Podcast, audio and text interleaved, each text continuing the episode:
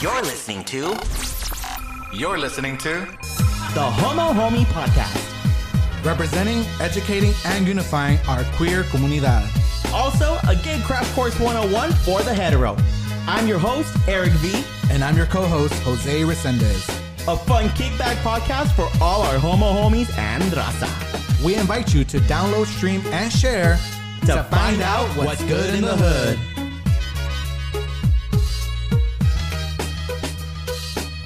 Hola, hola, hola. What is up? Welcome to another episode of the Homo Homie Podcast. I'm your host, Eric V, also known as the Homo Homie, and please welcome my sexy co-host, Jose Resendez.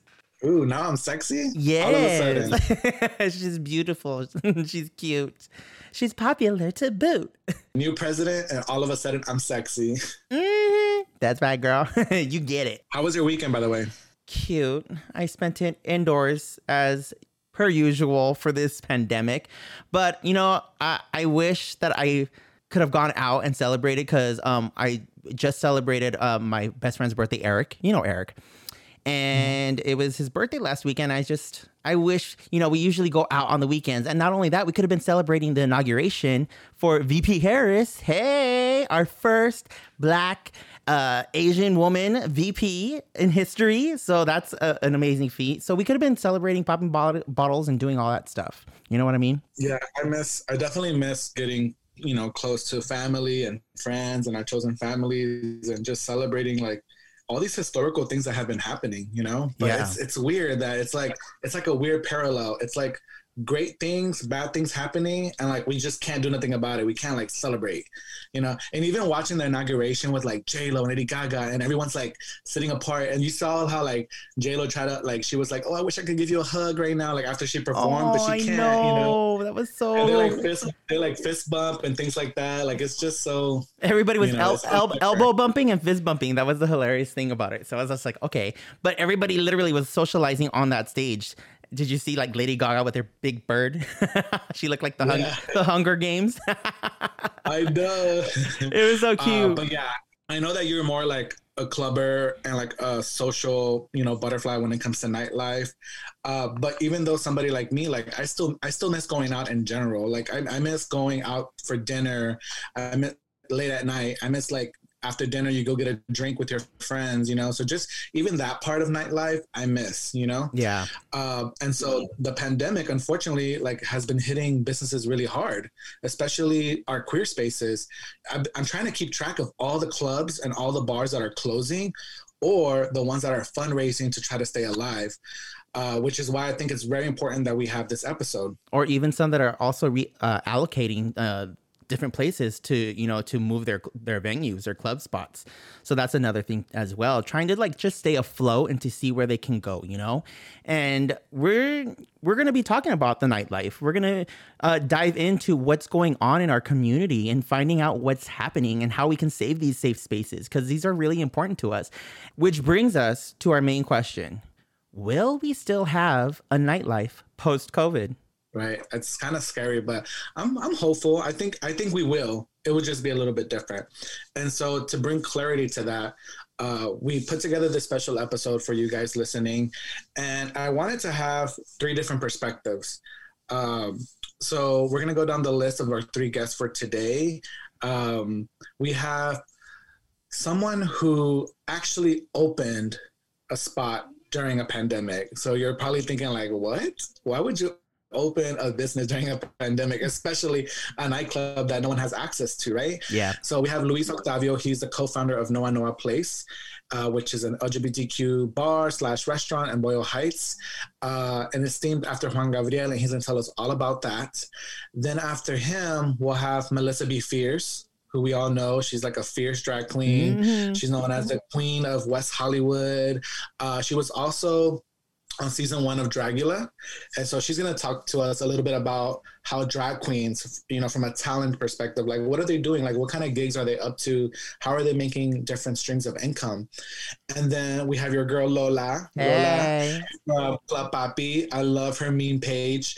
Uh, she is known as the mistress of ceremonies. She's like the hostess with the mostest, and she runs uh, LA's only international gay land Latinx nightlife event called Club Papi that we all know around the country, by the way. Yeah, and I love it because she brings the hottest go-go boys ever. Especially when you go to Tijuana, that is off the hook. I gotta take you.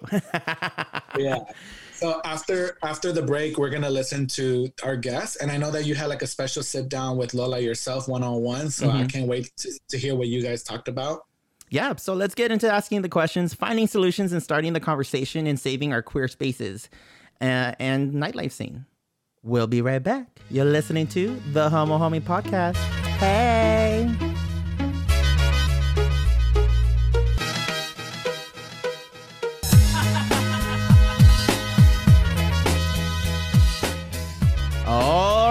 And we are back from the break and we're ready to get into things and start talking about the nightlife of, of queer spaces and what is going on. And like we said earlier, we mentioned three people that we brought um, to give different perspectives on things. Uh, one is opening up a, a, brand new nightlife spot, another is a uh, drag talent performer. And another is a promoter that travels around and is also a drag talent performer and a host as well. So um, we have a lot of interesting people on today. I'm very excited to bring them. And our first guest that we have is uh, Luis Octavio from Noa Noa's Place. Hey, what is up? Hola, muchísimas gracias. Thank you so much, Eric, Jose uh, for allowing me to be a part of your space. Thank you, thank you. Muchas gracias. De nada, de nada. How are you doing? How's everything going? You know, everything is uh, is going. I think, and I think that right now it's a very interesting uh, time. It's a it's a hard time in our history, and you know, first and foremost, I think we we we all have to be careful and we all have to be respectful of of everyone and what everybody is going through and how they're managing this pandemic no. And so here at Noa Noa, a lot of people would think, you know, what were you thinking? Uh, but the reality of it is that um, I was in a really bad space uh, a couple months ago where I had surgery and casi no la veo the other side of the of the tunnel, no. Um, and so I thought, what are some of the things that I haven't done yet? And one of them is I would love to open a boutique hotel in Mexico. And second, I've always wanted to have a bar or club, pero because of one reason or another, no se pudo. And right now is the time for me. Mm, that's good. I, I know that you're a, uh, an entrepreneur. You, so this is your first time dipping into hospitality? Yeah, this is absolutely my first time. I have no bar experience. I have no restaurant experience. Um, the experience that I do not, have, not even is, not even as a waiter. Uh, uh, yes, as a waiter. See, uh, I used to work at uh, as a waiter a long time ago. As a matter of fact, that was like my first job. Pero you know, not really knowing anything about the professional side of it or the business side of it. Um, but what I do have experience in is creating experiences. I've done experiential marketing for now over 20 plus years. And, um, and that's what's really helped uh, us survive right now. And you, you, did you get a lot of backlash from people? Not backlash, but like crazy looks. Like how like how dare Luis try to open a spot during a pandemic? Like out of all the years that you could have opened one, finally, like you really chose 2020. pues mira, eh, I don't think we got any backlash. Um, I think what we got was really, you know, like what, like how, why, right? And so I didn't open this by myself. I would have never been able to do it on my own. Um, and I've always been such a huge fan of supporting each other, of collaborating. And I have a hashtag que se llama hashtag no seamos envidiosos. So my other two uh, co-owners, Donna G from um, K-Love and uh, Daisy from Milpa Grill, who owns a restaurant here in Boyle Heights, I pitched the idea to them, and they at first thought, "Wait, it's the middle of a pandemic. Like, you're nuts, right?" And then I thought, um, as I was there in the hospital trying to recover, I thought, you know, if there's ever a good time, I think this might be it. Why? Because a lot of businesses, unfortunately, are closing. A lot of bars, a lot of everything is closing, right? And I thought if if there was ever a time, I think this is it because we would be able to negotiate a really good deal. And that's what happened. That's how we were able to get in here. I have no money. My business partners have, you know, over a hundred thousand dollars, which most of the time is is what costs. That's the cost to open up a small place. Um, none of us have that. None of us have that. But what we do have is we have the the strength to to swim against the current, if you will, and more importantly, we love our community. We love our Latino Latinx community, and of course, I love my queer Latinx community. I was tired of having a quote unquote Latino night. We are more than a freaking night. We are queer Latinx people 24 7. And that's really what what guided us and helped us kind of jump into this in the middle of a pandemic. And I noticed when you guys popped up on the scene on Instagram scene, um, you said about that, you know, you create experiences. And I think what gravitated towards La Gente era the fact that you you took a theme de Juan Gabriel and it's Noa Noa. Everybody knows, you know, in the Latinx community that the song and and what it's based out of. And what is Noa Noa Place? What is it all about? Tell us. So just as the song says, I mean, if you ever take a, you know, if you ever listen to El Noa Noa, and you hear about the space um, in Juarez, it's it's an actual bar that existed, right? That is where Juan Gabriel got his first uh, opportunity to perform and to really um, jump into the entertainment industry. And so when I would hear this song, I would always hear the lyrics, un lugar de ambiente donde todo es diferente. And ambiente is key word, especially in the uh, 70s, 80s for for queer people in Latin America. I mean, in Mexico for sure. Um, pero siempre decían, you know, es de ambiente. And so I would think that this song has a lot of a lot of codes in it that uh, that if I'm imagining this place, it's a space where the owners would allow all its patrons to really come in and be themselves without judgment. And I felt that mm-hmm. that is why it suited to the name because we want to open the doors to everyone, not just the the gay or lesbian or you know transgender community, but everyone who is respectful of each other and wants to genuinely have a good time. So you can come to Noa Noa in your Sunday best, and you can come to Noa Noa in your huaraches, and guess what? You're still going to have a badass time. Um, at least that's what we're hoping for when the pandemic starts to kind of simmer down and uh, and we were able to at least have the patio available to people. Yeah and I, I really can't wait to check out the whole full experience after this pandemic because a lot of our queer spaces have been uh, you know affected by pandemic and everything that's going on with it like the challenges and the changes in, in guidelines. Like how are you guys are adapting to that? So one of the reasons why we are surviving quote unquote i think is that we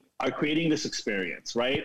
We're only able to have our to go, and we call it our to go experience, where people can either order online, order their pizza, tater tots, or their wings, and come pick them up and leave, right? Um, five days before we opened, we were set to we were scheduled to open on December fifth. Five days before that, we get the new shutdown. Before we thought, okay, at least we have the um, at least we have the patio at least we're able to create that experience. And we thought okay it's going to be great. But then everything happened again complete shutdown. So we pivot and we're like let's give people an experience. So we're giving them an experience from the food to the drinks to the bottles that our drinks leave this building with and also providing them with an experience of them feeling safe. So when you come in, we measure your temperature, we check for temperature, we then give you hand sanitizer, we allow you to place your order, and we only allow a certain number of people inside so that when they're done ordering, they can actually take pictures behind one of three different Instagrammable walls we have. So that is how it's affected us. We weren't thinking that we were only going to do to go. We right. thought we can at least have the patio and give people somewhat of the Noa Noa experience. For the Instagrammable moments that you have uh, curated, can you tell us a little bit about those? Um, did you tap into like local artists, or or how, how, was that set up? I mean, I'm I'm sure you're a creative person, but was there anybody else involved with those uh, backdrops? Because I see them all over Instagram. So, gracias, gracias. So at the beginning, I think one of our our biggest um, one of the biggest things that we wanted to create was a space where yes, it's an Instagrammable wall, but it meant something to you. It wasn't just an Instagrammable wall for everyone, right? So I think that, uh, you know, one of our biggest challenges from the very beginning was the budget. We had no budget. So it was like, how can we create a space, make it look cool on a budget? And um, we got these shimmer backdrops that weren't expensive and then we thought okay what do we place in front of them already they look cool so our first instagrammable wall is our resplandor with the tamal husk leaves. And I've always wanted to create that because I think that for our Latino community, the Virgin Mary or this image of the Virgin Mary is something we grew, we many of us grew up with. And also, religion plays an important role on our queerness, mm-hmm. right? If yeah. our family is not open minded, we think we're going to go to hell right? We, we, we, we know that maybe church doesn't accept us. So, how do we take this back? And I thought, let's create a Resplandor. And a friend of mine, who I think many of you know, um, Edwin Soto, um, his grandmother had just passed away, and she was the tamalera de la comunidad. And when I thought about this project, the, the one person that always stuck in my head was, we, I have to have Edwin help me create this. I pitched him the idea and he absolutely jumped to it. So it's not just a resplandor, it's something that means so much more to somebody within our community. Then our other wall, which has the balloons, Lo que se ve no se pregunta, I think that that was an iconic moment for a lot of queer people when point blank the reportero asks Juan Gabriel, is Juan Gabriel gay? And Juan Gabriel responds with this now iconic response, Lo que se ve no se pregunta. And really, what is that? Who, who cares? right? And then our last wall, which is the corazones, where I'm stand, I'm, I'm right in front of, our Sagrado Corazones. Every single person that's pitched into this project, because it hasn't only been Daisy, it hasn't only been Donna, and it hasn't been only Luis. It's been our families, it's been our friends, it's now been the people who have walked into Noa Noa and, and, and continue to tell us, I can see myself parting here. We've put so much heart into the space. Every single detail, if you were to come in here and ask, hey, what does this mean? or where did you guys get this? Every single piece that's in here is something that we've thought about. It's something that it's important to us. So that's why we created this Corazon backdrop. And I think it's been one of the most popular uh, backdrops that we've had. I can't wait to see how this translates into like I don't know t-shirts, merch, you know, like bumper stickers or something. De todo, de todo. Uh, you know, I'm really excited the fact that you're also helping and putting in with community and bringing that you know sabor or sazon because uh, it makes a big difference and it makes an impact. You know, um, I noticed that uh, you had Melissa BeFierce uh, come through and had uh, your grand opening and be one of the top uh, drag performers, entertainers there for you. So, what was that like? So Melissa BeFierce is amazing. We happened to find her um, through Instagram, just like you find everything, right? And uh, we reached out and we said, hey, there's this new concept. This is what we're going to do. And mind you, we reached out to her when we thought we were going to at least have the patio, okay? And so I said, we're looking to do a brunch on Sundays. It's going to be called El Brunch de las Recalentadas. We want Latina drag queens and we want them to perform numbers in Spanish. That's what we want them to do. And she's like, oh my God, I love it. Yes, count me in, everything, let's do it. And so opening weekend comes, and of course, we're not having brunch because now the patio is closed. So we thought, you know what, just come in. Um, at least you'll be able to greet guests, and guests will be able to take pictures, and guests will be able to see what this potentially would be. The idea behind bringing in drag queens, and once um, Noa Noa Place is able to open, we want to have drag queens every night every night we want to have drag queens. And also, what we want to do is we want to take into this whole um, thought of El Noa Noa in Juarez being the place where that gave Juan Gabriel his first opportunity.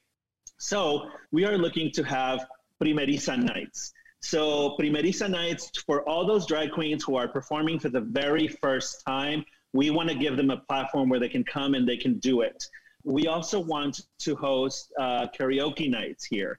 Um, the idea is, again, that this is a place where you can come and have a great time, party, and it doesn't have to be a Latino night, and it doesn't have to be on a Thursday or a Sunday. It could be Friday, it could be sa- it could be Saturday, it could be Monday, it could be Tuesday, it could be every day of the week, and you could just come here and have a good time. Monday through Monday. Can we pitch you ideas? I mean, I'm pretty sure you've thought of some. Like, are you gonna have like a Juanga singing contest, like a Juanga night or something, or like? we can dedicate I mean, we, we, can we can like dedicate songs to like our crushes that are at the bar I know, right? I mean, there's just so much you can do, and we're definitely open to all of these ideas and much more. I mean, we would love to host screenings of La Más Draga. We would love to invite some of the drag queens from La Más Draga. Um, the other thing that we thought about was um, to have a, a, once a year a gala night um, called Los 41, right? Like the Los 41 de Mexico. Uh-huh. For many who don't know the story, this was during the Porfiriato, where the elite um, queer folks of Mexico would have these private parties. And one day it got raided and it was 42 people. And when they showed the list to the president, he saw his son in law's name in that list. And so he erased that name to not, you know, affect his family and whatnot. And, and it became known as Los 41. Um, and so all of the names were published, but in reality, there were 42 names. So what we want to do is we want to do an event where we invite 41 people from the community who are making a difference in our queer Latinx community and celebrate them by hosting a party, an event where we are acknowledging their work and we are thanking them. Um, so that is something that we want to do as well. And yes, pitch ideas because at the end of the day, this space is for everyone in our queer Latinx community. And we thank you for that. And we we love that you know that you are you're all about inclusivity and just thinking about la gente, you know, and that's the most important thing about when you're creating a space not only for LGBTQ plus, pero para todos, you know, so that we can all get mm-hmm. along. And it's it's very difficult to do, and it's not easy. but if you have yeah. the right concept, then you should be fine. You know. Uh, Jose, you had something to say? No, I was going to make a quick note, but uh, you know, amongst us, um, I just wanted to know your thoughts on this, Louis. So you're you're talking about like having a space that's super inclusive and everyone's welcome to. And so then Eric says his comments, and I'm thinking like, oh, you could bring like your we could bring like our straight friends and and our allies that support us and things like that.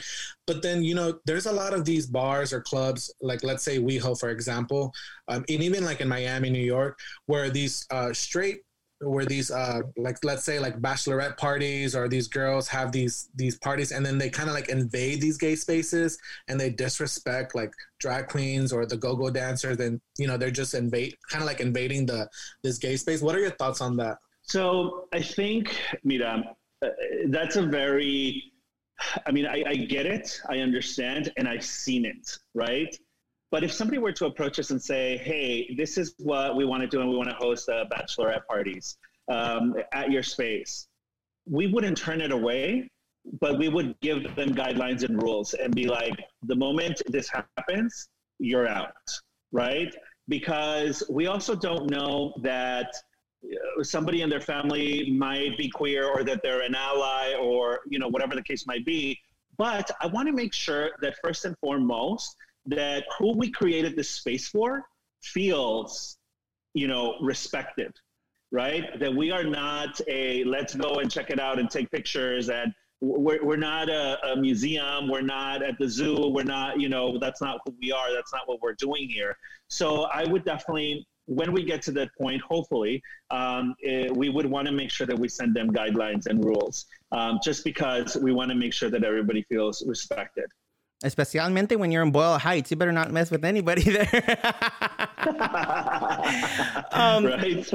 I, I wanted to know, like, you are an entrepreneur. You're doing it all, man. Like, I you you you run Mercado LA, which you created. Uh, you also have mm-hmm. um, you're you're partnered with Molcajete Dominguero, uh, and Nos vemos en el swap meet. I believe a podcast, correct? And yes. mm-hmm. um, how do you balance it all? Yeah, how do you balance it all? And not only that, like I, I also noticed that you were born in Mexico. So también you were an immigrant. So you're you're doing you're doing it, dude. Like you are making it happen for you in the states, and you are living the American dream. Gracias. Well, mira, I I was born in Mexico. I was born in La Ciudad de Mexico, and uh, my parents immigrated here when I was three years old, and so I came along. Um, we were undocumented for many, many years, and then we had an opportunity to um, to change that status. And so, I know first and foremost the huge privilege that I have. Right, I know this huge privilege of being able to, you know, go back to Mexico and visit, and you know, a lot of privilege, and I don't want to waste that privilege. And so what I like to do is I like to create businesses from things that I see missing in the market. Whenever I feel that we are not represented, I try to create something where we could be represented as Latinos. And so Mercado LA listen, I love the embroidery that are, um, that comes from Mexico and from Guatemala and from all over Latin America. But there, but some of the things that I would that, that I was finding didn't fit my style. And so I thought, you know what, lo voy a empezar. So I started by putting embroidery on hats, and then people love them, and um, and so that's how Mercado LA started.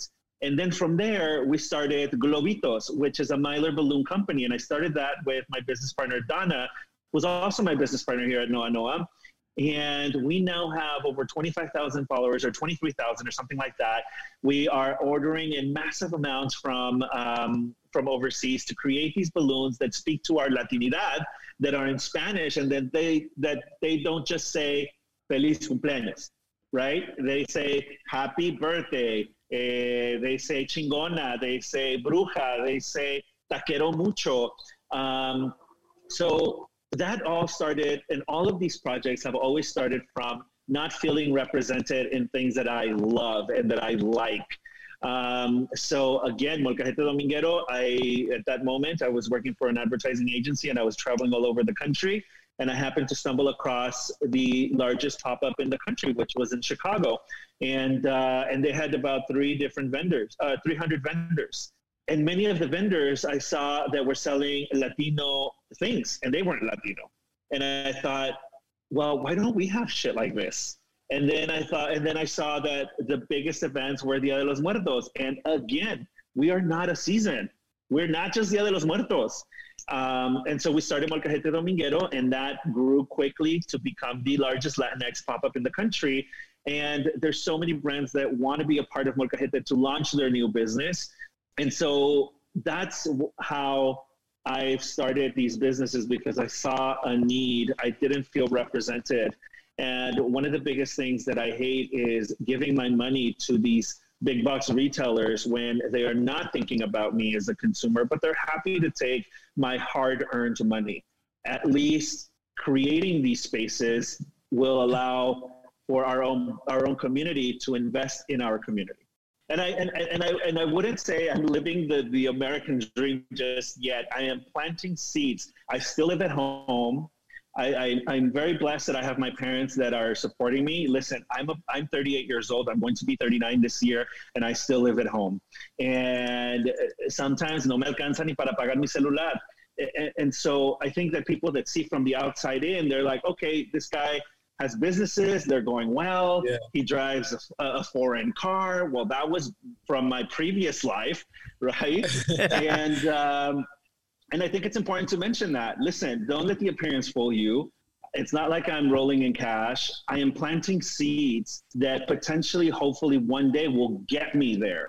Right? Will yeah. get me to a yeah. place where I'm able to to do that. And whether the money is there or not, like you, you're still an inspiration to other you know young latinos who are, are entrepreneurs at, in, in their minds and they want to you know experiment and and launch their businesses because we need more representation um, in the industry across the board, whether it's food or decor, events, spaces. So just know, Luis, that, that you are an inspiration and that you're motivating people. Exactly. Y, y gracias por, por representar nuestra cultura, for from your passion of just wanting that space and, and wanting it there because it really shows para la gente, like the generations that are here that like, you know what? It gives more value and appreciation for our culture and for us to tap into it more, you know, and not be ashamed of it. Right. Claro. All right, Luis. Before we before we let you go, uh, where where can people learn more about Noa Noa or like stay tuned to like openings and and what's happening as far as like the pandemic with Noa Noa and and people can find you and learn about your businesses. Well, definitely um, find us on Instagram at Noa Noa Place. That is where we have all of the information we have our menu there. Um, and I think that within the next week or so, we're actually going to launch a GoFundMe campaign because um, one of the things and one of the biggest reasons why we started Noa Noa Places, not just to have one location. For us, it's very important to have these kind of spaces, not in the West Hollywoods and the Castros and the um, you know Hillcrest of the United States, but it's important to have them in our communities because we are a, an intricate part of our communities. We shouldn't have to drive to another neighborhood to enjoy, you know, a place where we feel represented and where we feel safe. So the idea is to um, launch more Noa Noa places across um, Latino communities. And I think, I don't know when this is going to air, but um, but I think we are so close to potentially opening up our second location. We are going to need all your support. So we're going to have a GoFundMe campaign. Por favor, búsquenos ahí. And if you want to see what I'm up to, uh, you can follow me at Nos Vemos en el Swap. Gracias. Yes. Thank you so much, Luis. And we can't wait to go. Ah! Aquí tiene su casa. Ciao. All right. Wow, what a great conversation with Luis. I mean, I, I still I'm thinking like, how dare he open a spot during a pandemic, right? uh, I mean, I'm pretty sure like like he was saying, everybody was giving him crazy looks, like, what what are you doing? But I think that's the the love from the community that keeps them afloat and that keeps them going. And so I can't wait to see what they do with with the Noa Noa space. And speaking of Noa Noa, I know that our next guest uh, was, like we mentioned, was involved. Yeah, you know, you don't really know a person until you sit down and talk with them and, and find out their story. And uh, today we have, for our next guest, we have Melissa BeFierce. And I didn't know LA had a lot of um, houses. I, I'm I'm starting to learn that this is coming up more and Oh, like more and more. like drag houses. Yeah, like drag houses. I was like, oh, okay. I thought it was all New York, like all East Coast, but now it's Oh, it's came over to LA. So, without further ado, I want to introduce a good friend of ours. Uh, I've known Melissa for quite a while now, back in the club days, and here she is, Melissa BeFierce. What's up? What's up, everyone? How's everyone doing? Whoop, whoop, whoop, whoop in the house. Hey. Hi. Girl, we go way back to Icon days with Joe Sparks. Oh my God. I, I trust me. I remember all those parties and every, trust me. I remember. I remember All the we- I know we shenanigans. go way back. All the That's like in the craziness, all 80s, like 80s, 90s. Girl, not the 80s. Uh-uh. Oh, he started. He started throwing shade already. Girl, we just started. we just started. Mm-hmm. we just started, girl. How long have you been doing drag? Like, give us a timeline. uh, probably twelve years. Been doing it Wow. for 12 years now yeah and um yeah it was it's been it's, it's been fun fun times fun times Which which club gave you your first like break? Just curious. I i well i performed my first first time ever at arena and i did uh weather being hoochie bitch by Sta- by uh, dj arena and stacey hollywood i performed that's like my two song by the way and um i started there and then from there i started just like doing tea parties i don't know if you have any other tea parties before Yes. tea party. I did tea parties for quite some time, and then I was just like over it. I was like, you know, I I gotta give myself some like a bigger platform for me to like showcase my my art. So that's when I started performing at Oasis in Upland. Started doing competitions, and then from Oasis went to 340, and then so and so. So you've been active all through the club scene, uh, performing and, and doing your thing and entertaining, you know, the queer nightlife, as it, as you would say. And you've also appeared on Dragula as well as a contestant, and you you were the runner up, right? Uh, I believe it was um, in 2016. Yes, 2016. Actually, you know what? Uh, last was it like last week? On Saturday, it was a year ago that the the our, our season aired, the, the finale aired. Oh, So it was about uh, four years ago. I'm sorry, four years ago that it, the episode aired when we last filmed uh, Dragula. Oh, nice. And now that I know that you have a house of your own, the House of Be Fierce, um, you have your little drag babies with you, and you know you, Uh-huh. you you look after them. You're the mother. And through this pandemic, how are you guys holding up mentally and emotionally? Because I'm pretty sure it's it's pretty hard. Yeah, well, I mean, I I've always had a group chat with with them. I uh, my always thing is to make sure they're always okay, they're always doing good. But uh, most of the most of my girls are they've all perf- they all performed, so they went from like performing to like nothing to just like trying to survive.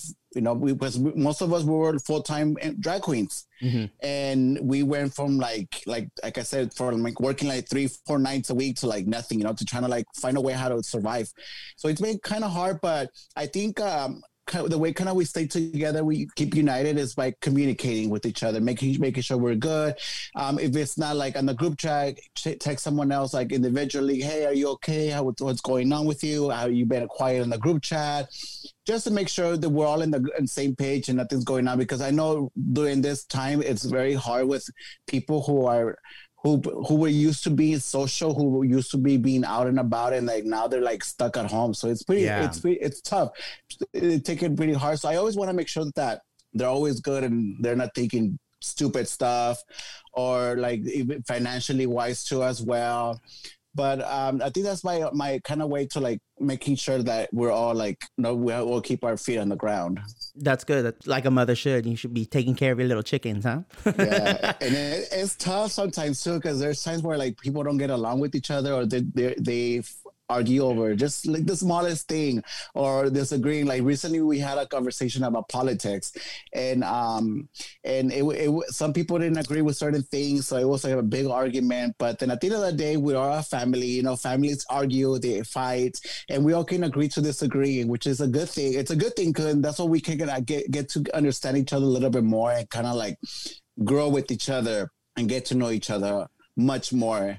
Do you feel do you feel like the pandemic and the the obstacles that came with the pandemic have have brought you and your family, your house together like closer, like get to know each other better? Definitely, yeah. Which is more, it's more like um, getting to know each other more over the phone versus now in person. Because uh, some of them, some of them, I haven't seen them since we started the whole pandemic. We haven't seen uh, like probably like three or four of them.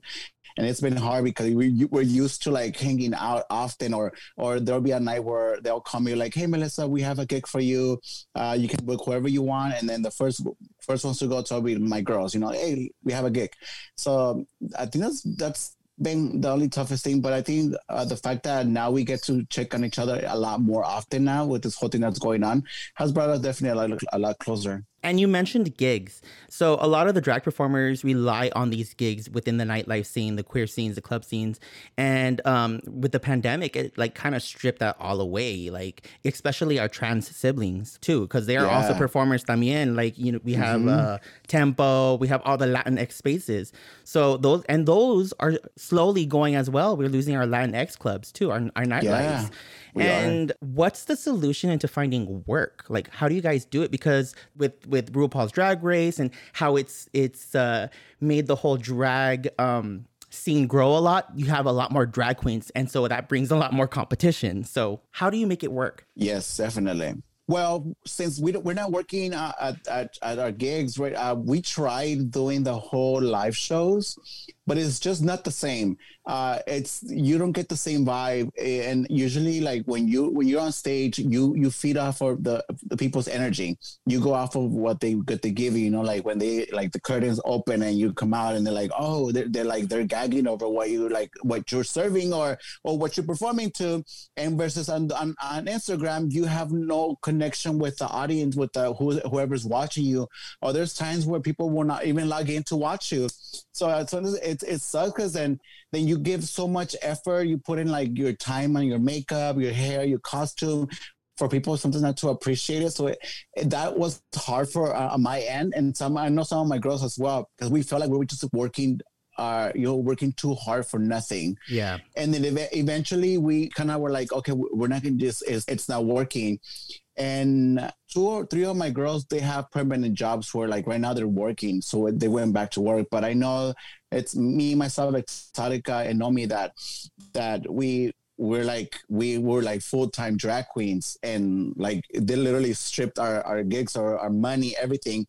Well fortunately we know how to do wigs and costumes so we I've been getting uh, messages from different uh, drag queens from out of states who want me to do costumes and wigs, which has been helping me so much during this time, and I'm thankful for it. And that's that's that's what that's honestly that's the only thing that's keeping me like busy and bringing like some kind of money into like and like my stuff that I have to spend, rent, food, whatever it is. yeah, and, you you actually collaborated with uh, Luis from Noa Noa's place, and so that's Yes. also another thing that you're you're finding as well, where these little things are popping up out of nowhere during the pandemic. Yeah. Um, and it's so funny because um, one time I was on live and I was doing my makeup. I had a gig. I was, I think I was going to to executive. And uh, during that time, they um, no, Morgan was doing shows, but it, of course, it was, everything was very like strict. You know, you had to wear a mask. Your all tables were separate. You couldn't have certain amount of people in a, in the table and it was going fine. And I think I was getting ready for that. And then Noa Noa um, was on my on my Instagram live. And they were like, "Hey, we have um, we have we want to talk to you. We're gonna open up a, a, spot." And I was like, "Okay, cool. Message me." And then I say, I we talked, and we were excited because he was he was he wanted to do the same thing. He was he wanted to do a whole show thing, and like ready to go. Like of course with the whole social distancing and everything, mask. And with the week before his grand opening, they shut down like completely all kinds of entertainment at everywhere. Mm-hmm. And he was just like, like, well, I don't know what to do. You know, it sucks. I don't know what to do. And then I was like, I don't know. I mean, you let me know. You know, like I'm here. Whatever you want me to do, like I'm here. Let me know. And he was like, oh, we're gonna have you come and then it was it was it was weird because I was like, I, you know, you can be you can have so many people in, in one space. Yeah. So it was kind of weird because I had to like kind of like stay in one spot the whole time and kind of greet people, but like from far away. and like if they wanted to take a picture with me, it was from far away, so like I couldn't be near them or nothing. And it was it was tough. And honestly, I I I'm glad um, Luis open up this spot because I feel like uh, other other locations, like in West Hollywood, let's say, using as an example, they don't really have Latin nights, and if they have a Latin night, it's only a, a one night thing. Yep. And I and I know Luis wants to do it every single day. So he was excited about that. And that like got me excited too because like i'm i'm like i'm mexican. I like i'm i love i love like my mexican heritage and all that stuff. So i wanted to do more mexican stuff and latin stuff. But then when that happened when he called me about that i was like damn like what am i gonna do?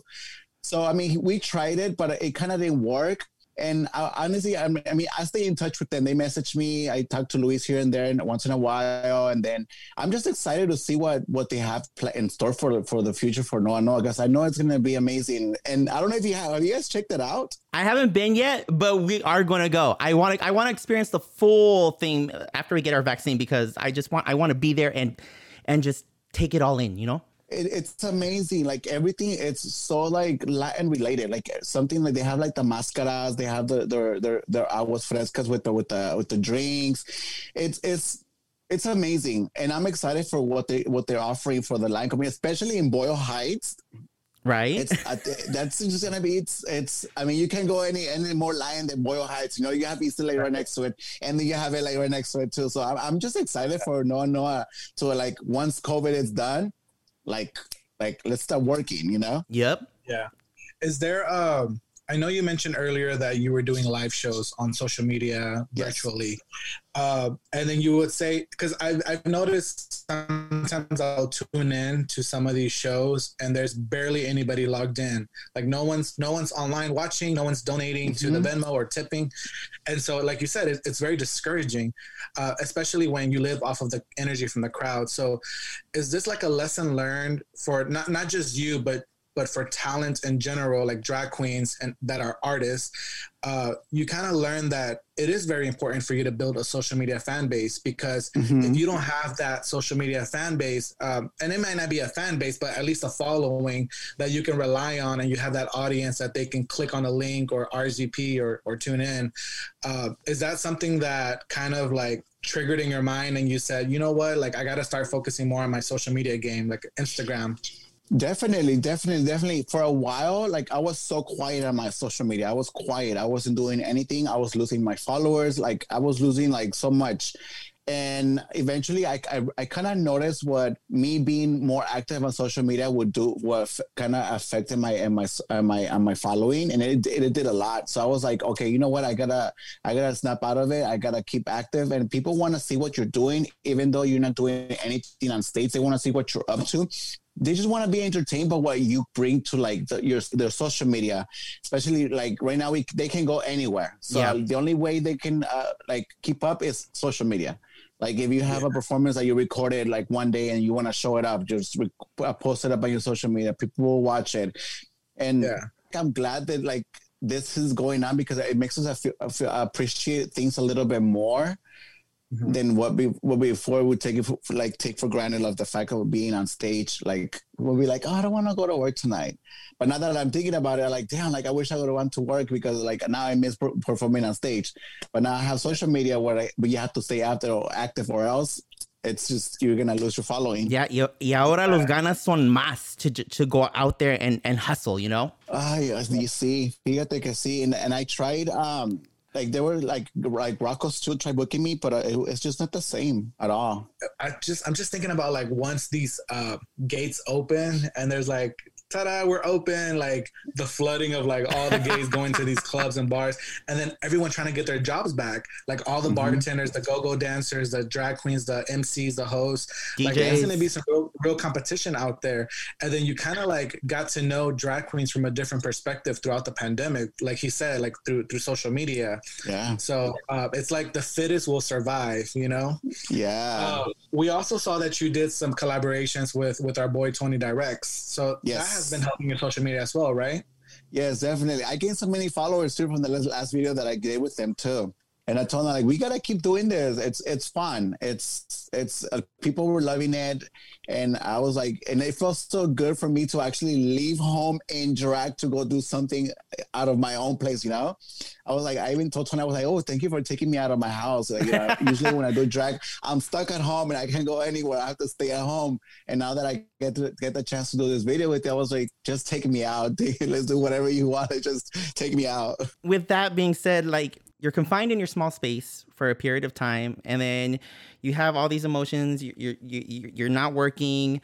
Um, you're trying to look for work. You're on the gram. You're trying to gain your, you know, build your social media. You have Tony Directs who, who gets you out and, you know, gives you that little freedom to breathe, which is great. Yes. You know, you always have to have those friends there for you. Um, what is one key advice being a mother for your house of Be Fierce Yeah. that you would give to others out there like that are doing drag and you know that are coping with the pandemic right now I would say um is to stick to someone who's gonna be like your your support. You you someone who's gonna like push you.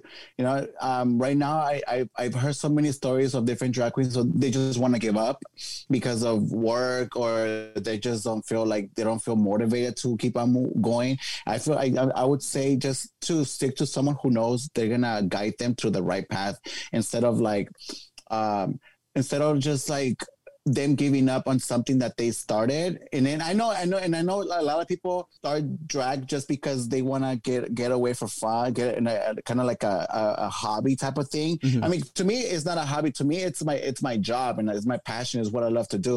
So i want to like i think they should find someone who who who they look up to and then they can tag along so they can f- get motivated and get pushed by that person because lord knows how long we're gonna be like this you know and i i think i think we need more artists to be out there and to like keep showing up show, show, showing off their their art and and I would say just like not to not to give up, just keep pushing, keep pushing, keep pushing, keep pushing, because you know at the end of the, the hard work pays off. That's one thing I've, I've always told myself is hard work pays off, and if you work hard, you're gonna get to where you wherever you want to be at. so where do i sign up to be uh, one of your drag babies Girls, just slide into my DMs. i got my high heels girl Uh, I got you, girl. you just need to fix this mug because i need my face beat for the gods let me tell you I'm, i need a lot of foundation. I beat 'em up, girl. What's up? Let me know. and and uh, you want to shout out your little drag babies that you have right now in the house of be fierce I have so many, but let me make sure I get them all, okay? So I have Aubrey, Maya, Etsatica, Delilah, Nomi, Electra, uh, Janessa, and then I have some boys too, which is Steven, Carlos, Peter, David. Ooh. I think that I think that's it. I'm so bad with names. Like I'm like It's all I'm- good. I, I try to remember as much as I can. So we know that you did Dragula.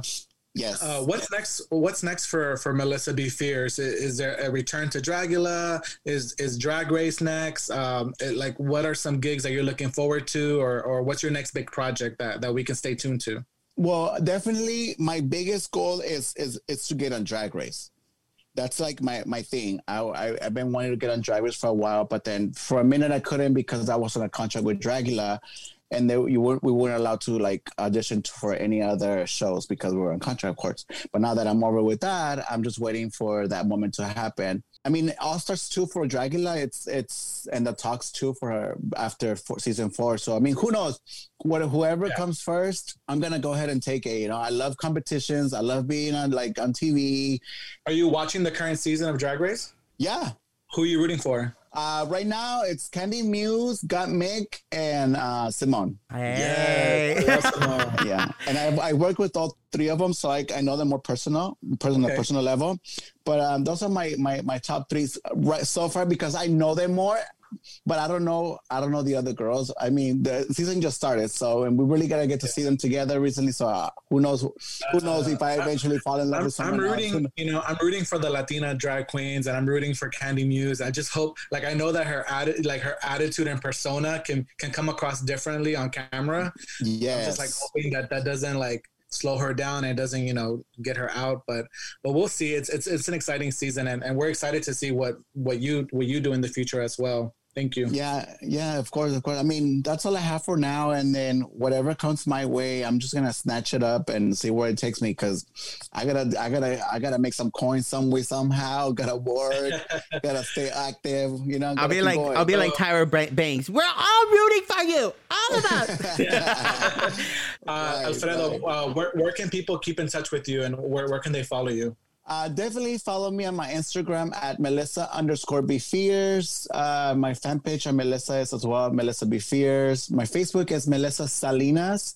They blocked me for some reason. They didn't want to let me use my my my be fierce last name on it. And I was like, okay, cool. Well, What is Melissa Salinas? Um, and that's all of my social media for now. No, for now. I do. oh, you do? Like me, girl. Well, if you want to talk about that. Hey, it's oh, a yeah, side hustle. Get it. See, I'm all you got me sweating over here, bitch, and shit. Put me on the spot. um, I do, I do have a uh, OnlyFans, and uh, they can find my, uh, my, uh, can find it on my, on my, it's on my Instagram, and my link tree. It's my bio. My, oh, it's, it's hidden. My, it's like all the way down there. Yeah, I'm like, oh, scroll, scroll, scroll, scroll, and you find it. and really quick, we we're watching. Well, we're on a Zoom call, obviously, and we're watching you out of drag. So it's like, okay, it's a rarity that we ever see drag queens out of drag. And yeah. so, what is uh, you know, who's the the drag persona behind Melissa BeFierce? What's what's the name? I don't know. It's I'm I'm different than what Melissa is. I'm very quiet when it comes to uh, being afraid. I'm like everyone when we're in a circle. I'm just like always like just kind of like observing everything, like like catching everything. Mm-hmm. But then when I'm Melissa, I'm very like outgoing. I'm, I'm outspoken. I'm out and about. Hey, hey, girl, how you doing? I talk to everybody. like if I know everybody in the whole world. So Alfred Alfredo's the introvert and Melissa's the extrovert. that part. There you go. there you go. There you go. There you go. There All you right, go. baby. Well, thank you so much. I do appreciate uh, you coming on and joining us and having this discussion because it's needed for our community. And you know the fact that you, you're you're doing it and you're hustling as much as possible, and we commend you for it. And thank yes. you for entertaining our community as well. So. Oh, thank you so much for having me, guys. I appreciate it. I mean, I, I follow you guys on my Instagram, so I, I keep up with whatever you guys are going on, have going on. Ooh, you, Jose, you know what we should have? We should do. We should do an episode where he uh, turns us into drag queens. Let's do it. I would love to. I, I love, love it. I love I, I have to shave all of my beard. Oh. Girl, you can be a bearded queen. Oh, okay, yes, throw some glitter on that shit. Throw some glitter on that shit. Call it a day. Let's go, honey. All right, baby. All right, thank, thank you. you. Bye. Thank you, baby. Bye bye. Oh my god, wasn't that such a good conversation with Melissa? I freaking love her and adore her. Yeah, it was great to see that different perspective, especially from a drag queen with a house, you know, someone who's been on television and is a social media influencer and has collaborated with people like Tony Directs and and so on. Like it's interesting how, you know, you have to fight for your coin yeah. you have to hustle. Oh yeah, especially when every we're losing everything right now, and like you said earlier about like the bartenders, the the uh, the hosts, go-go the go-go dancers, the DJs, like we're losing, like they're all losing that, so it it affects yeah. everybody.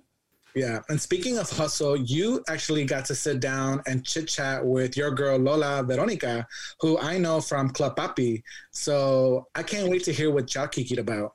You know what? I, I love her. I adore her. She's been around for a, a while now and she knows the scene in and out and she's seen the changes that's going on. And um she's gonna lay it down for you guys and she's gonna be uh, explaining about her her club papi experience and how she hosts it and how it's like the only latin x uh, traveling nightlife event out there so Yeah. you guys are in for a ride and in for a treat and i'm really excited so Awesome. all right, guys. I am really excited to bring on our next guest. Um, I've known this person for many years now, and um, they hold a very special place to my heart. They're very genuine and they've been around the community for a long time. Um, and they know what's up. And without further ado, I'm really happy to present to you Lázaro as I know him personally, but La Mera Melera, La Chingona, La Reina, the host of everything, the the the what is it called? The mistress of ceremonies, Miss Lola Veronica.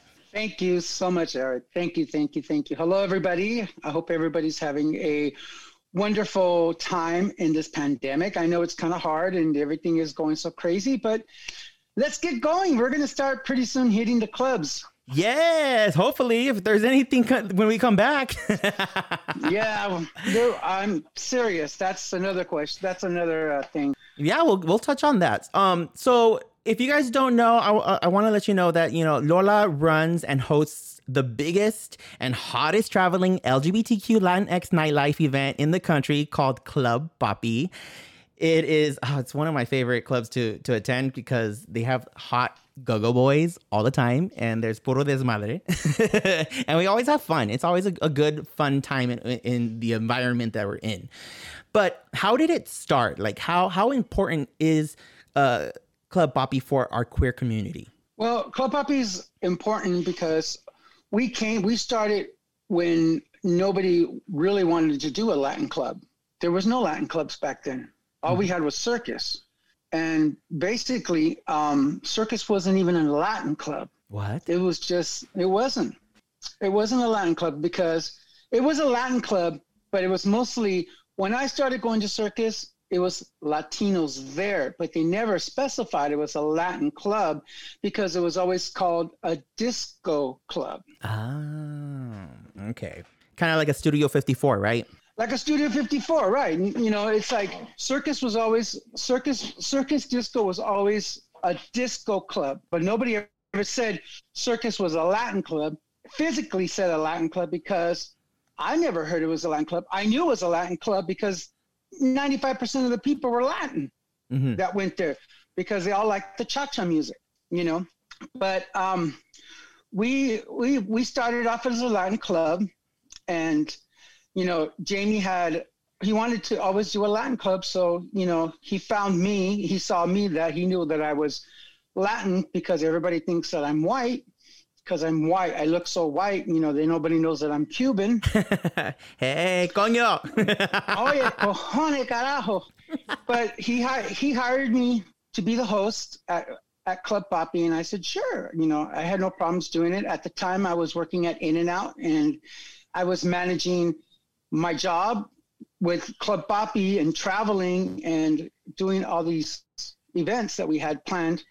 You know, we started doing the gay prides, and we started doing clubs. We started traveling from you know, Mexico, Puerto Vallarta, all the way to Seattle, all the way to Houston, all the way to Miami, all the way to, you know, Yeah, just so- Denver. so literally everywhere. you're like international and i, I know jamie awad is um the creator of club Papi, correct he is the owner of Club Papi. Yes, he go, is yeah. the creator and the owner of Club Papi. And from what I know is that Club, uh, Club Papi is basically like they they it's an event that jumps around to club to club to club that like hosts different nights, right? Correct. And um and also they like you mentioned they are part of uh, two of the biggest celebrations, the gay prides, one in San Francisco and the other one in uh, Long Beach, and they have like their you know they host the the Latin tent that they always have there. Right. We do, well, we do West Hollywood too. We do Okay. the, the well last well the year before it was um, since West Hollywood Pride is so small now. Yeah. They had they had the the Latinos mixed in with the with the hip hop tent, and it was just a kind of. I mean, I wasn't there because I had surgery, but it was it was a kind of a mess because you know, not that it was a mess because, I mean, it's great that you know, I, for me, I think Pride should be a one Pride event. Not we should not separate everybody like this. Mhm. You know, Pride should be just one event. You know, we have all the white people, all the Mexicans, all the you know, all the Latinos, all the blacks, all the Asians, all the everybody, and under one roof, yeah. and do it that way. That's what a Pride's supposed to be. You know, but to me, it's like okay, we have you have the the main stage, which basically is your white community, and then you have your you know your your black stage, which is mostly your African American guys and girls and stuff like that, and then you have your Latino stage where you have a little bit of everything there Yeah. basically. Oh yeah. you know? Well i mean you have a little bit basically you basically you have a little bit of everything everywhere. But it would be great if just if pride was just one huge event. Because i know if i was at a pride i would like to be one just in one spot and see all the performers on one stage. Because sometimes you want to see you know gloria trevi on this stage but you don't want to have to run across the street to see you know Maya or Maya or whoever. Yeah, exactly. You know what I mean? You know, or if I want to see, you know, go to the dance stage and see Kristine W perform, or go over here and see Inaya Day perform, or whoever. You know, I would like to see it just in one stage. Yeah. Just one stage. That would be a smart idea, but they never do it. They always separate it every year. They never do it. But it's, I mean, it's great. I mean, it's great that we could do that. I mean, I totally, I love it. Don't get me wrong. Club Papi always brings uh, great artists like La India. I've seen um, uh, Ivy Queen. I've seen Ana Barbara. I've seen just amazing stuff, like amazing artists that come through and support the community. You see the love that they have for our community. It's just amazing. Yes, I have worked with uh, absolutely amazing artists uh, in my time. I've worked from with La India, with you know, right when Gloria Trevi got out. Damn. Uh, yeah, right when she got out of jail, you know, we worked with her. We worked with a lot of artists, unknown artists, and people were like, you know, hey, why do you guys pick these people? It's like, well, you know, everybody starts off somewhere Yeah. you know everybody starts off somewhere uh, you know we've worked with maria jose who is one of the biggest supporter of the gay community and edith marquez and uh, Lara, Lara Leon, and oh my God, the list goes on and on. And then I heard you worked with um uh Pablo Montero, no? Didn't he do one? Pablo Montero worked with us at Long Beach Pride. Mm, okay. Pablo Montero was really nice, uh, super, super, super nice. Um, I mean, I've really, you know, I've really never had any problems with any of the artists. You know, Yeah. always they're always welcoming, except for Shaditin. She's a bitch. No, just kidding. Ay, Dios mío, ya, te- ya aventando toda la gente under the bus. no, but there was a little drama with her, but it's okay. I'm Oh. over it. okay, girl. We'll just leave it at that. so we don't We'll cause, leave it at that. so we don't cause any desmadre right now. Okay, we don't want no fisticuffs. Exactly. But everybody has been really, really, really, really super supportive. That's of amazing. of us. And now, uh, the different clubs that you guys uh, promote at. I mean, I, we have um, Papi Boy Fridays, we have Pan Dulce, we have Club Leche, um, and I think the list goes on. I don't know how many other like little off club sites do you have, but particularly like it's always catering to the Latino crowd, right? I mean, it's for everyone, but it's always catering to the Latino crowd. Correct. That's correct. It's the club is open to everybody. We accept everyone. Um, but it's basically a Latin, you know, club. Uh, we travel, you know, we have the Papi Boy Fridays at Micky's, which Uh-huh. is was on Friday nights. And then we have Leche, which is which is uh, at Hamburger Mary's on Thursday nights. And then we have another Pan Dulce in San Francisco, which is Beaux. And then we have uh, just I don't know. We have so many clubs. We do we do all kinds of things. My favorite one is the one in Tijuana. Oh, that's Papi. What is it called? Papi Cock Friday or Papi something Friday. Mm. It's that's the dirty one in Tijuana, but I don't know about that, Eric. Memories. Memories. And Those are fun. yeah, yeah. And you're no stranger to an ever-changing scene, and you've you know you've seen it all and been very vocal that uh, I, I've noticed on your social media uh, about queer spaces and how we're losing them. And some say that you know we really don't need these clubs. That clubs don't make up the gay scene in order for us to socialize in. I mean, what do you say about that? Well, I mean, it's first first and foremost. I'm very sad about all these clubs that are going down. Um, you know, because some of these clubs are actually gay owned and owners, and you know they put in their hard time and soul and blood to get these clubs running and going. Yeah. Um, some of them are owned by straight people, and I guess some of them are actually owned by the actual person. You know, there's like Micky is actually owned by the owner, so Oh wow. that one won't disappear. Good. So it's that's one's that one's going to be there. Not unless if they sell the land or sell Micky's. Yeah. But I mean, Eric, you and I know there's been clubs everywhere. I mean, when I started first going out, I was going to Peanuts. That's no longer there. Oh man, that's a long time ago. And then, yeah, and then I started doing Robbie's and Pomona's, and that's no longer there. I remember that place. It was like a big old quinceañera hall.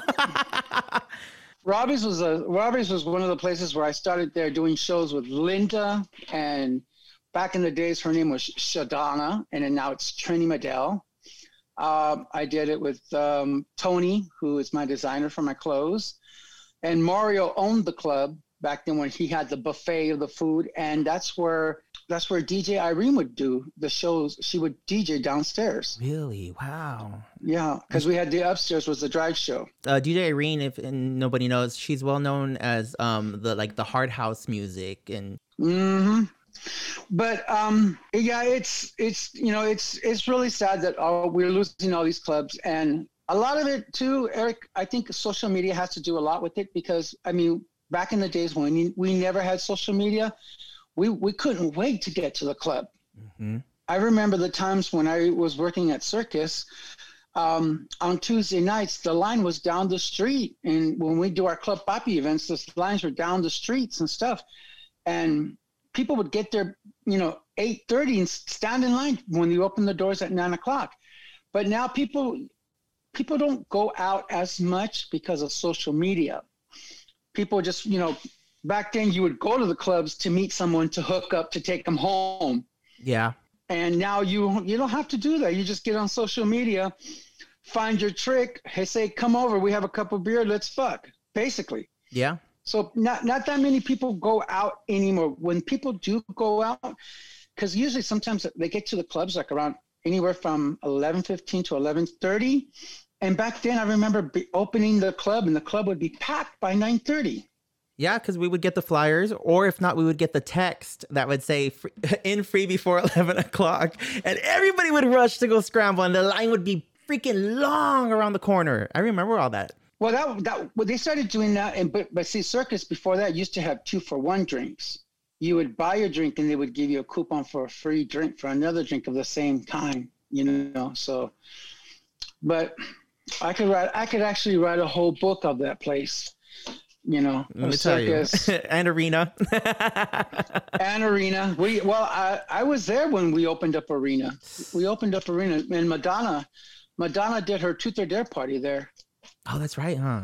at arena. I heard about that. Yeah, yeah. she did her truth or dare party there. Mm-hmm. So post pandemic, what do you see for nightlife? Will the will the, you know will the floodgates open? Will people just rush back to get their jobs again? You think people will get back their jobs, or will it be a new process of uh, new hires, or a little bit of everything? Well, basically, I think it's going to be a little bit of everything, Eric. I mean, there's going to be some people who would want their jobs back, especially dancers, when that's all they do. And same thing with you know some of the drag queens and performers. That's what's all they do. Uh, hopefully, um, hopefully, when that time comes that we do open up, Eric, I hope it's uh, you know it would be a happy place again. Um, you know, to rekindle back with friends and you know, because I'm a, I'm a person who I don't care what you look like. I don't care. You know, you could be in a wheelchair, whatever, and I'm I'm the one giving you a hug and a kiss, saying, you know, hey, welcome to my club. Yeah, I'm always welcoming people. I don't care what you look like. I don't care if you weigh 500 pounds. I don't care if you, you know, whatever, your, your handicap or whatever. I accept everybody in my club because you know what? Everybody has a place in that club. I don't care. You know, you go sometimes you go to West Hollywood, and I really don't go to West Hollywood just because I have to work there. But sometimes you go to West Hollywood, and sometimes you don't feel welcome there because maybe because of the way you look, or because you're fat, or because whatever. Because everybody there's a you know wants to be a, a a fashion model or, or an or actor or an actress or whatever, and they're all wearing their Louis Vuittons and they think they're, you know, that. It's but like, it, it's not it's about like- that. It's literally not it's about not that. It's not about that. Yeah. It isn't. It isn't about that. I mean, you go to the Abbey and everybody's in there like they don't give you the, the the second look to even look at you. They'll look at you and go, "Oh God, you see that fat ass over there, or you see that that cholo over there? Behold your wallet. They might steal it or something." You know, I've when I started going to West Hollywood and I started going to Rage, I I remember one day I had has I had asked this guy, I go, would you like, because they were playing Madonna, and I go, would you like to dance? And he stared me up and down and goes, no. And I just said, okay. And I'm like, okay, well, you know what? Fuck you. So I got up on stage and I grabbed my whistle and I started blowing it and I would fucking like dance by myself in Vogue on stage. They used to call me Madonna at Rage because I would do that all the time. I would go from straight from the, as I walked into the door, Uh huh. to the stage and start voguing and whatever. And people wanted to kill me because of that fucking whistle. And I started doing it at circus when I finally went to circus. Dang. And we lost Rage too. That was one of the clubs that that, that was um taken away during the pandemic. Yeah, Rage Rage was a good club. Rage was a really good club back in the days. Yeah, it was a really good club. And and how are you holding up during pandemic? I I noticed that you keep me entertained, dude. Like seriously, all your memes that you have that you post, I keep dying over each one that you put up. Where do you find all that? Uh, well, people be sending me stuff like that, which is kind of interesting. I mean, you know, Eric, during this pandemic, there's so much stuff going on in this world, and everybody's really, everybody's is going through a very depressed situation. Yeah. You know, everybody is um, depressed, or they feel lonely, or they feel like they can't do nothing, that they feel lost sometimes. And you know what? A little laughter sometimes could help somebody, you know, and and could help, you know, open up their spirit and say, "Hey, okay, that's fine. That was funny," because I know some people who who can't come out. They don't go out because of whatever health problems they have, and they stay home Yeah. because they don't want to catch any illnesses. And at least if they get to see, you know, laughter and people making fun of themselves, it's it's something to get your mind off of this whole pandemic. Um, I'm holding up okay because I'm an essential worker. I have a normal job where I I uh, work in the construction. I don't actually work in the construction field, but I work in the. She's not that butch. I were- I'm not that butch, but I am. no, I work in the construction field where I do accounting and I do you know payroll and I do all that stuff. Which I'm I'm in an office in my own little office and stuff like that, which is cool with me. I thank God that we're still working, that Yeah. we're not you know that we're not laid off or anything like that. I mean, even if even if um, you know I was taking unemployment, I mean, God, I'd probably be making more un- unemployment than what I'm making now. Tell me about you it. know. that first round of employment was amazing. Yes, the first round was amazing, and I kept seeing people just shop like crazy. And I was like, you know, it's like I would always tell some of the dancers and some of the performers and stuff. I said, you know what? If you're gonna think, if you're gonna just sit there and just do only drag as your job, okay, that's fine. I applaud you. If you're gonna be a dancer and also all you're gonna do is, you know, dance for the rest of your life and not work a normal job, fine. I applaud you. You know, but I always tell them, you know, you make sure you save your money because there's always going to be a rainy day where you're going to have no work, you know? Yep. And, and it's the same thing with all these, you know, all these performers doing these shows on, on the internet and stuff like that, collecting money and stuff. You know, that's great. I applaud them too. I did it once just to see. I will never do it again just because, just because. Yeah.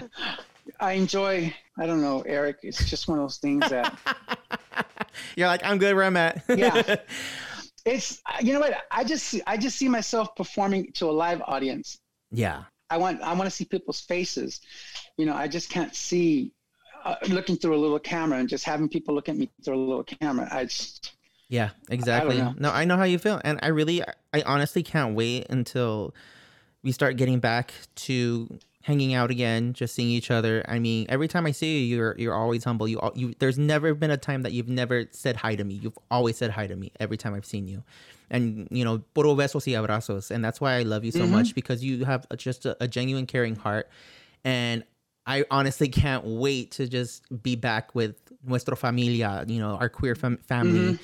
and be in that crowd again and at prides and at the clubs and stuff like that. So Yeah, that's that's especially true, Eric. That's I want to be back with you know my queer family, my people who I love, and people who love me, um, which have supported me through all these years of doing drag and doing Club Papi, which I'm very blessed. Like you said, you know what? I have met millions of people, been here, there, everywhere, and my attitude has never changed ever since you've known me, Eric. Yeah. It's always stayed the same and I'm blessed for that because I always I never take anything for granted. I always I always take everything like you know like it's I cherish everything because you never know one day you'll have it and the next day you'll be gone. Exactly. Lola, thank you so much. I appreciate you coming on the podcast and you know, you know, taking uh, time out of your day to to be with me and uh, share your thoughts and share your your perspective on things of our nightlife.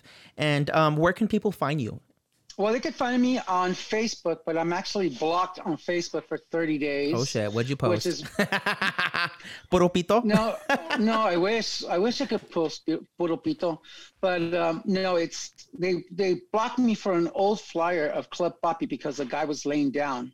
Oh snap! for three, 30 days. So it's okay. You can find me on Facebook, which is Lola Veronica, or you could find me on Instagram, which is Lola Veronica 66, or you could find me on Twitter as Lola Veronica 66.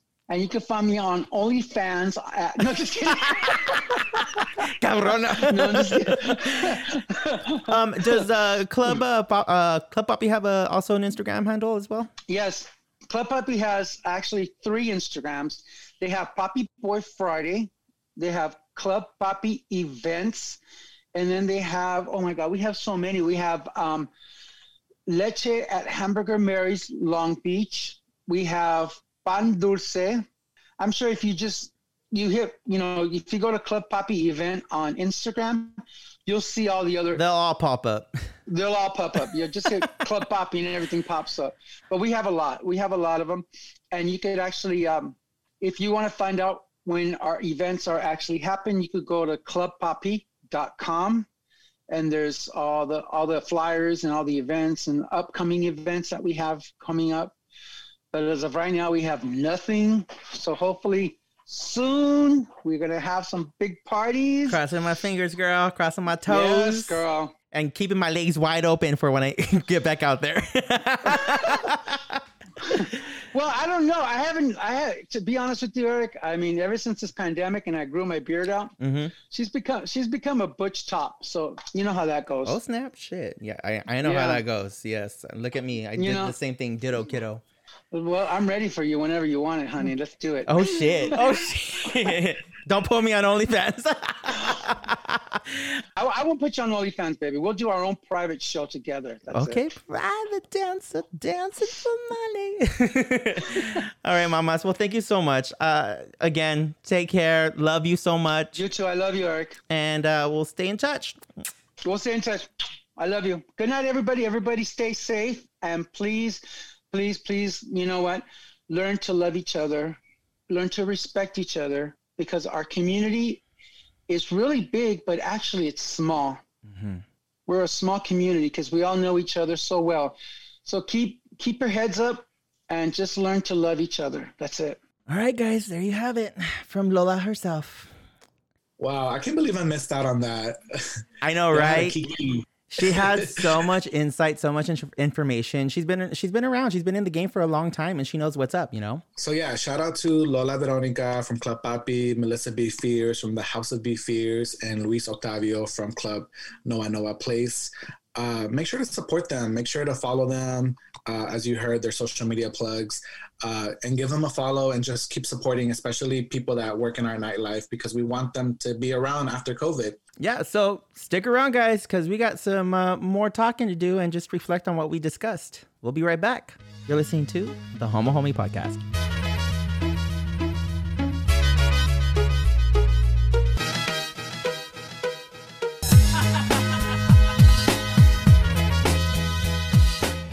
And we're back.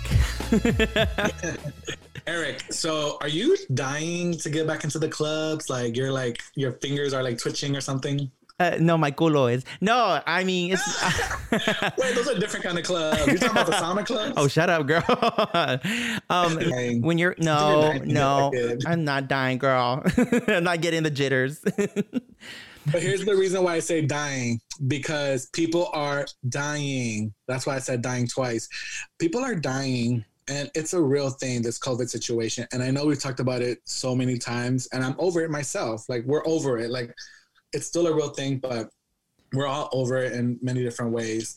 And even though we miss the club so much, um, it's not worth it, in my opinion. This is not like the podcast's opinion, but in my opinion, it's just not worth it. And little things like that in life can wait.